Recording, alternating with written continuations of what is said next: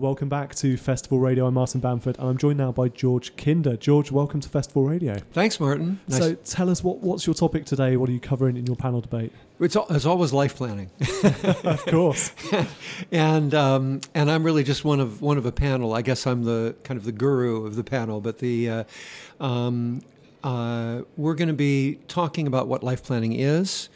Uh, how um, advisors are adapting it and using it uh, in their practices, um, uh, what client response is to it, uh, how do you actually do it. Mm-hmm. Um, so, uh, um, it really about as much as possible about implementing it in your practice yep. and what the difference is that it makes in your personal life as and the client's personal life as well as your business.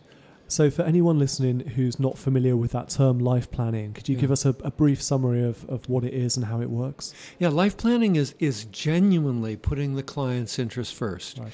Um, so, the, a lot of times that's interpreted as, as having to do with how you charge or your transparency, those kinds of issues.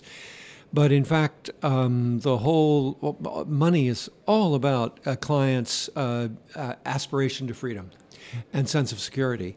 So, what we do primarily in life planning is we spend um, a, a, significant period of time at the beginning of the meetings, at the beginning of the first meeting, in fact, and, and then the second meeting, um, exploring with the client and giving them the space uh, we, uh, to reveal and discover mm. who is it they want to be and uh, how is money related to that? But the, how money is related to is kind of secondary. The, the thing is, who do they really want to be? And uh, very often, clients have never had that conversation with a financial advisor. You might think you're getting that conversation, um, but generally you're not. Uh, we throw up all kinds of roadblocks having to do with our agendas, with retirement plans or investments or insurance, or all of that. And the client ends up thinking that that's what the meetings are supposed to be about. Should be about them, who they are, what they want. And how is life planning being adopted in the UK? It's obviously a big movement in the US, where, where you're from. Yeah. So in the UK, how are practitioners here taking it on board? I, I, fantastic! It's um, the uh, we're actually in 30 countries on six continents. There's wow. uh, uh, 3,000 people who have kind of adopted this over all over the world, and um, the uh, yes, we're we're very strong in the U.S., but very strong in the U.K. U.K. is probably second strongest. There's uh, other countries that are that are up there. India is very strong now. Uh, the Netherlands very strong. South Africa has a strong contingent.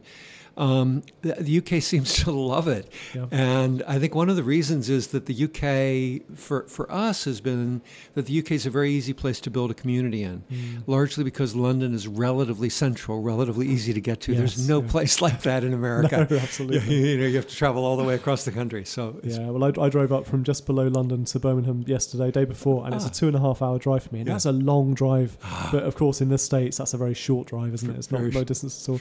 For anyone listening who wants to find out more about about life planning and the yeah. Kinder, Kinder Institute, where can they go? Where can they look and find more details?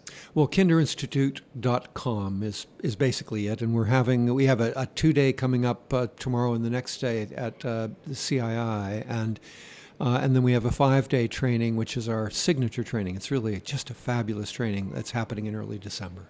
Fantastic. So we'd encourage anyone to go and look at that website address to find out more. George, best of luck with your panel debate later, and thank you for coming on Festival Radio. Wonderful. Thank you, Martin.